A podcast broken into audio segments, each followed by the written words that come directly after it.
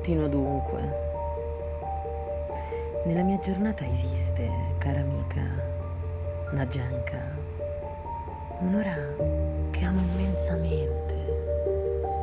Si tratta di quella stessa ora in cui quasi tutte le cose da fare, gli impegni, i doveri, si interrompono e tutti si affrettano a tornare a casa per la cena, per stendersi a riposare e lì, per strada, si immaginano altri allegri argomenti su come passare la serata, la notte, tutto il tempo libero che li attende. A quell'ora anche il nostro eroe, perché mi dovete permettere, da Genka, di parlare in terza persona, perché in prima persona si prova una terribile vergogna a raccontare tutto ciò e dunque a quell'ora anche il nostro eroe, che ha pure lui un lavoro, se ne cammina dietro agli altri. Ma uno strano senso di piacere, di luce sul suo volto pallido, come un poco sciupato, con animo tutt'altro che indifferente.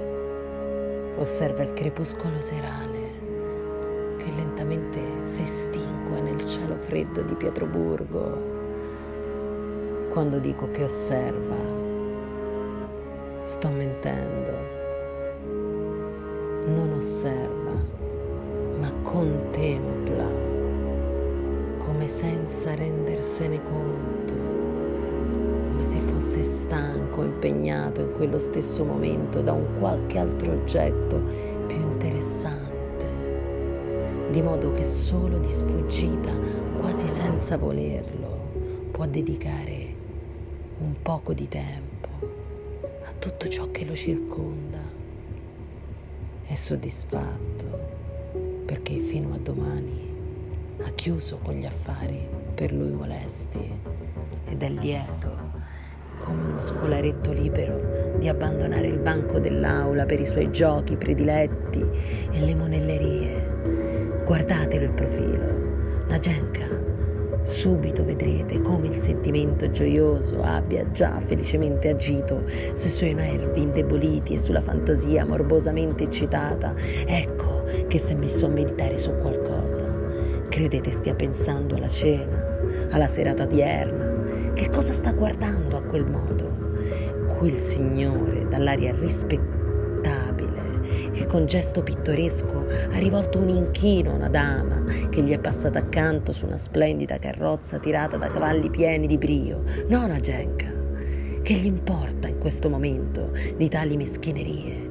In questo momento egli è già ricco della propria vita particolare, è come se all'improvviso fosse diventato ricco e l'ultimo raggio del sole che si va spegnendo non ha brillato in vano dinanzi a lui con tanta allegria, evocando in quel cuore così riscaldato un intero sciame di sensazioni. In questo momento egli appena la strada dove in precedenza ogni minima sciocchezza aveva la capacità di stupirlo. Adesso la dea fantasia. Se avete letto Zakowski, Dolce Nagenka, ha già intessuto con mano capricciosa la propria trama dorata e si è data a sviluppare dinanzi a pria trama dorata. A lui arabeschi di una vita immaginaria, estrosa.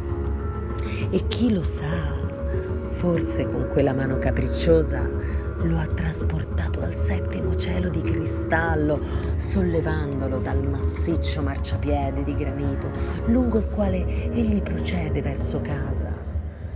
Provatevi a fermarlo adesso.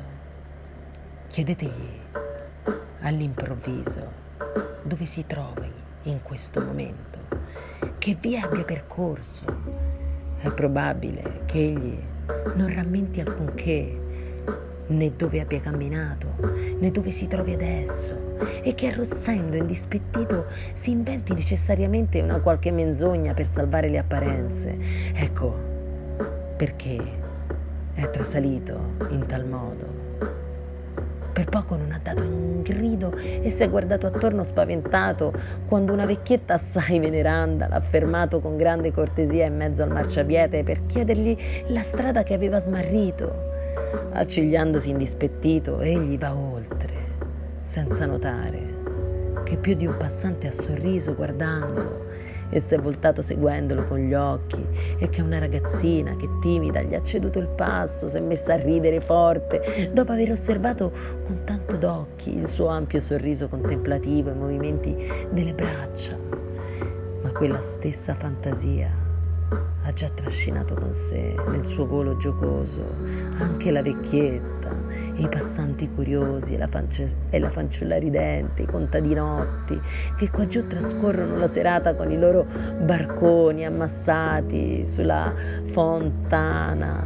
Mettiamo che in quel momento il nostro eroe stia passando di lì ha intessuto giocosamente tutti e tutto nel suo canovaccio, come una mosca in una ragnatela. E quando il nostro bislacco se ne sarà tornato a casa nella sua tana diletta con la sua nuova acquisizione, quando si sarà seduto a tavola, avrà già da tempo finito di cenare, solo allora tornerà in sé, solo quando la pensosa e perennemente triste matrena che gli fa da serva avrà già sparecchiato e gli avrà portato via la pipa, solo allora tornerà in sé e con stupore si rammenterà di aver già cenato, senza riuscire a ricordare come il tutto sia potuto accadere nella stanza si è fatto buio, nell'anima sua c'è solo vuoto, tristezza.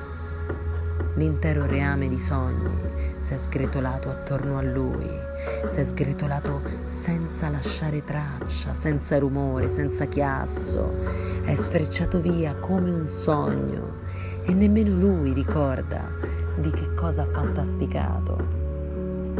Ma una sorta d'oscura sensazione per via della quale ha cominciato un poco a dolere e a tormentarsi il suo petto, una sorta di nuovo desiderio tentatore gli sollecita e stuzzica la fantasia e impercettibilmente evoca uno sciame di nuovi fantasmi. Nella stanzetta regna il silenzio, solitudine e indolenza vezzeggiano l'immaginazione. Essa s'accende appena appena comincia a s'abbollire come l'acqua nella caffettiera, nella vecchia matrena, che placida attende alle sue faccende lì accanto in cucina preparandosi il caffè. Ed ecco che già comincia a prorompere mandando pagliori. Ecco che già anche il libro preso senza uno scopo a casaccio cade di mano al mio sognatore, senza che egli sia arrivato nemmeno alla terza pagina. La sua immaginazione è di nuovo pronta, risvegliata e all'improvviso ancora una volta un mondo nuovo, una vita nuova, incantevole gli allena dinanzi nella sua fulgida prospettiva un nuovo sogno, una nuova felicità, una nuova dose di veleno raffinato, sensuale. Oh, che gliene importa a lui della nostra vita reale? A suoi occhi sedotti noi due, Nagenka, viviamo in modo così pigro, lento, fiacco, ai suoi occhi siamo tutti così insoddisfatti del nostro destino. Siamo così annoiati dalla nostra vita. E in verità, considerate, in effetti come una prima vista tutto tra noi sia freddo, tretro, precisamente ostile. Poveretti, pensa il mio sognatore. E non c'è da meravigliarsi che lo pensi Guardate questi fantasmi incantati che si vanno tormentando dinanzi a lui con tanta grazia, con tanta stravaganza, senza un limite, senza un confine, in un quadro così incantato, animato, dove in primo piano, come primo personaggio, c'è naturalmente lui stesso, il nostro sognatore, la sua cara persona. Guardate, quali svariate avventure, che sciame infinito di esaltate fantasie vi chiedete forse che cosa stia sognando? A che serve chiederlo?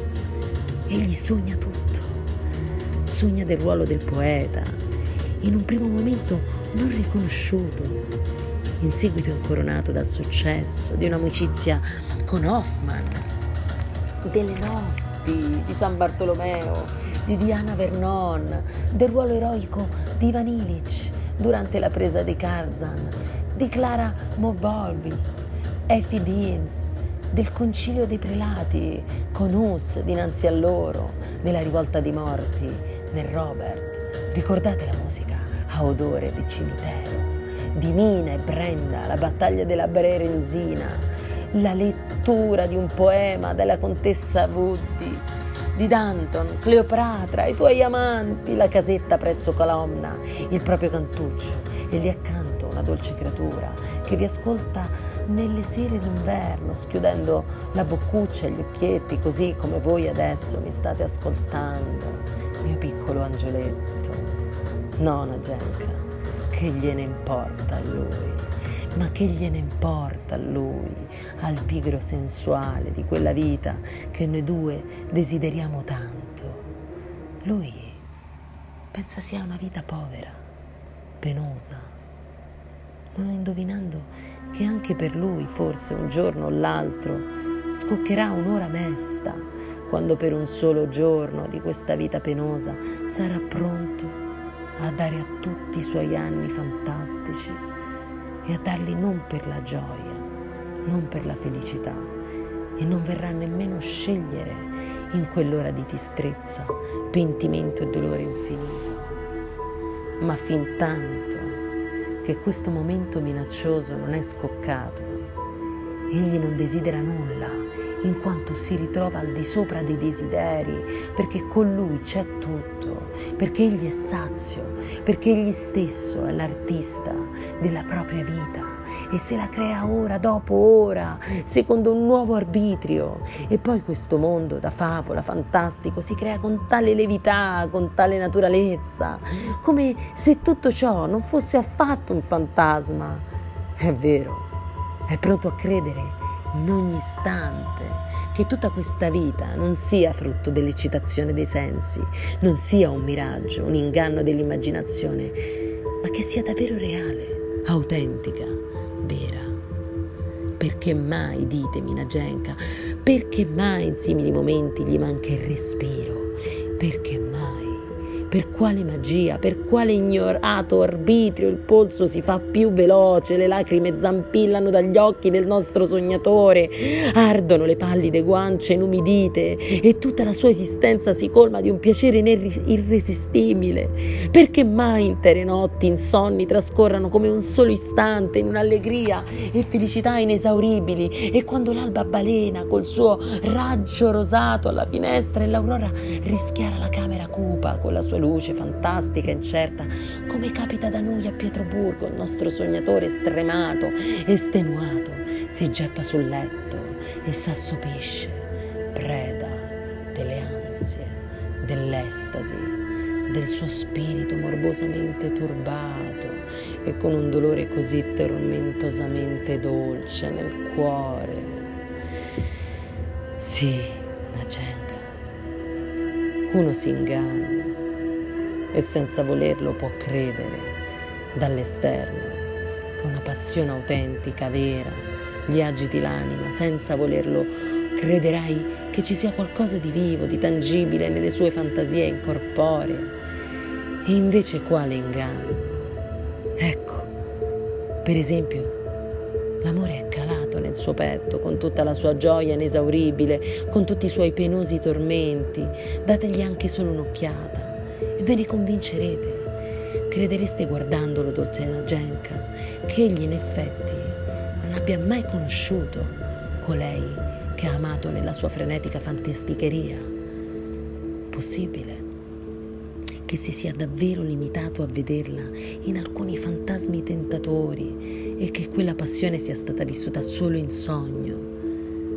Possibile che davvero non abbiano trascorso mano nella mano così tanti tanti anni nella loro vita da soli, in due, dopo aver lasciato da parte il mondo intero e aver unito ciascuno il proprio mondo, la propria vita alla vita dell'altro.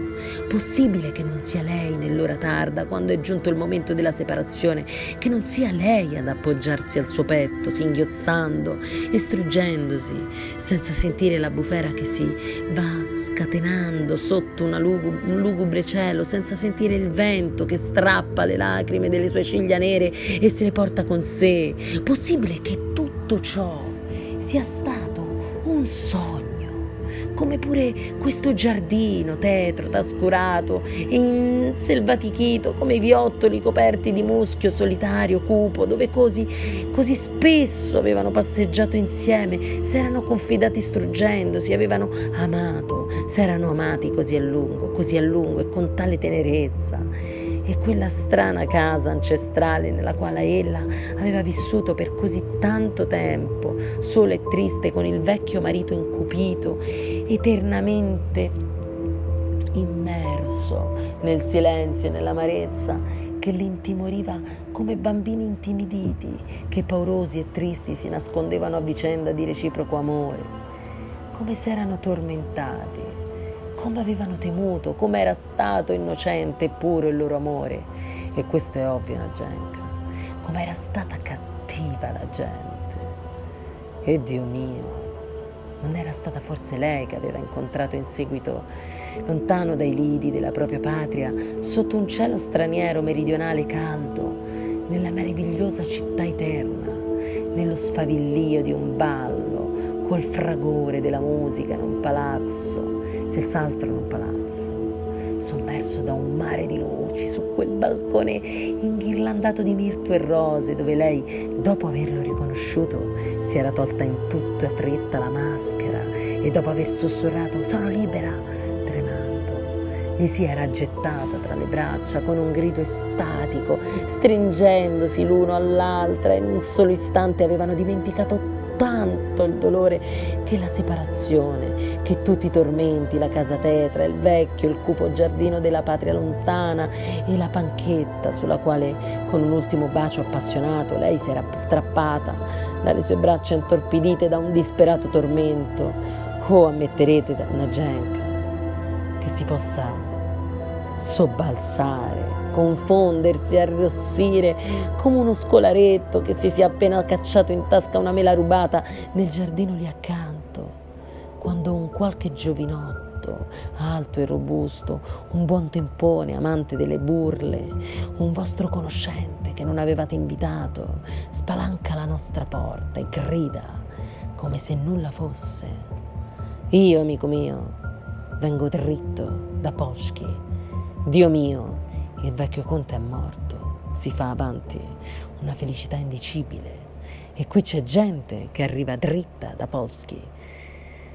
Tacqui patetico, una volta terminate le mie patetiche esclamazioni, ricordo che avevo una terribile voglia di costringermi a ridere perché già sentivo che in me si andava risvegliando un demonietto ostile. Già mi si contraeva la gola mi si contraeva il mento e gli occhi mi si inumidivano sempre più. Ma aspettavo che Nagenka, che mi stava ascoltando, spalancati gli occhietti intelligenti, si mettesse a ridere del suo riso infantile, irresistibilmente allegro, e già mi stavo pentendo per essere andato così oltre per aver raccontato inutilmente quel che già da tempo mi si era accumulato nel cuore, del quale potevo parlare come se leggessi un libro stampato, perché già da tempo avevo preparato la sentenza su di me. E adesso non ero riuscito a trattenermi dal leggerla, dal confessare, senza aspettare che mi si potesse comprendere. Ma con mia grande sorpresa lei tacque. Poco dopo mi strinse appena la mano e con timida partecipazione chiese, possibile che davvero abbiate trascorso in questo modo tutta la vostra vita? Tutta la vita, Nagenka, risposi. Tutta la vita. E a quanto pare così la porterò a termine.